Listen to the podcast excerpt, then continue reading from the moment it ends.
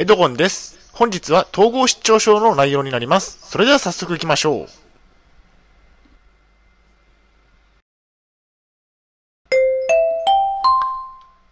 はい、H キャップチャンネルにようこそ。えー本日の内容ですが、えー明けましておめでとうと11人の友達に LINE などを送ってみたらといった内容でお送りしたいと思います。前提条件としましては、えっ、と、現在私は統合失調症を患っています。えっ、と、LINE を使っています。2021年当時の情報になります。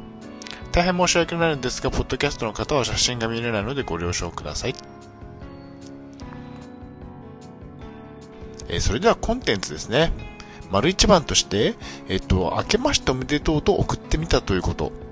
丸二番として、新年の挨拶をしてみた結果について。最後に本日の行動プランと終わりにがあります。ではまず丸一番の、明けましておめでとうと送ってみたことについてお送りしたいと思います。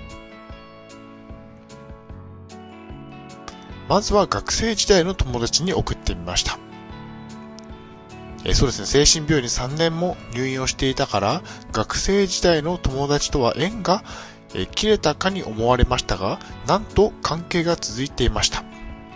えー小学生、中学生の時の友達は残念ながら0人でしたが、え高校生の時の友達は2人、大学生の時の友達は4人、えー残念ながら小学生、中学生の時の友達と連絡が取れなくなってしまいました。しかし、高校生と大学生の時の友達とはまだ関係が続いていますということですね。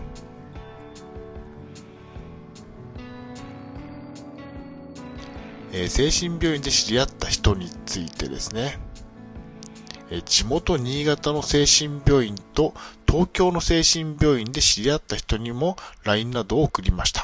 新潟の精神病院で知り合った人、B さんとは、えー結構 LINE のやり取りを頻繁にしている中ですね。えっと、新潟の精神病院で知り合った人は1人、東京の精神病院で知り合った人には2人と LINE を交換しました。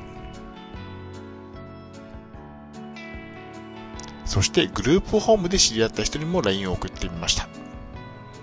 グループホームで知り合った2人とはやり取りがありました。まずは世話人さんにはメールを返信しました。世話人さんから、世話世話人さんの方から明けましておめでとうというメールが来ました。もう一人の方はメールを送ったらしっかりと返信がありました。以上で、えっ、と、計11人に、えっ、と、明けましておめでとうというメールを送ってみました。11人中10人から返信があったので、まあ良かったんじゃないかなというふうに思ってますね。まあ学生時代の友達と、え精神病院で知り合った友達、あとはグループホームで知り合った友達といったところで11人に合計送ってみたということですね。で、10人から返信があったということです。で、えっ、と、2番としましては、新年の挨拶をしてみた結果についてですね。11人中10人から返信がありました。学生時代の友達からは6人全員から返信がありました。精神病院で知り合った人からは3人中2人から返信がありました。グループホームで知り合った人からは2人中2人から返信がありました。まあ、合計すると11人中10人から返信があって、新年の挨拶は良い結果となったんですね。挨拶をして良かったなと思いました。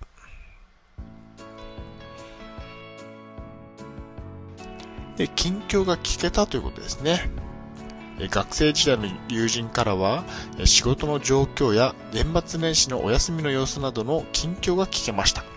どこで働いているかも聞いていて分かっているので応援したくなりますね。私は現時点では働いていないため、特に友達に伝えることもありませんでした。また、高校生の時の友達は、私が帰省をした時に3人に、3人でまた飲もうと、飲み会を企画してくれました。帰省をするのが楽しみですね。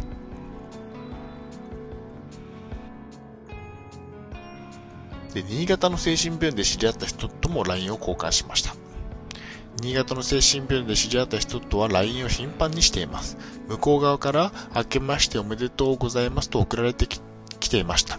まさか相手から送られてくるなんてもとても嬉しい気分になりましたね。LINE スタンプも可愛いものでした。お互いにゲームが好きなので、ゲーム情報をたまに交換していますということですね。そしてグループホームの世話人さんからもメールが来ました。私もお返しに明けましておめでとうございますと返信をしました。毎日ミーティングで顔を合わせていますが、しっかりしている世話人さんなので安心していますね。まあ結論としましては、お正月に連絡をしたら11人中10人から返信があり良かったですね。たまには会いたいですね。ということですね。えっ、ー、と、まあ、病気になったにもかかわらず、まだ付き合ってくれる人がいるということはとても嬉しいことですね。まあ、大切に、友達は大切にしていきたいと思いました。はい、お疲れ様でした。ありがとうございました。それでは本日の行動プランに入っていきたいと思います。明けましておめでとうと送ってみましょう。返信があると嬉しいですね。精神病になってしまっても付き合ってくれる人がいるのは嬉しいことですね。友達は大切にしましょうということですね。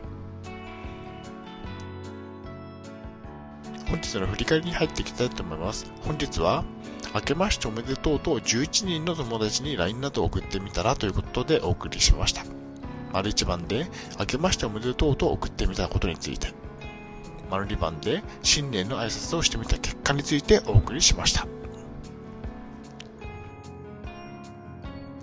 はい、最後に終わりにです。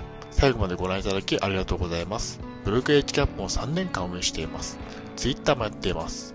チャンネル登録、いいねボタンを押していただけると嬉しいです。また次の動画、ポッドキャストでお会いしましょう。病気の方は無理をなさらずお過ごしください。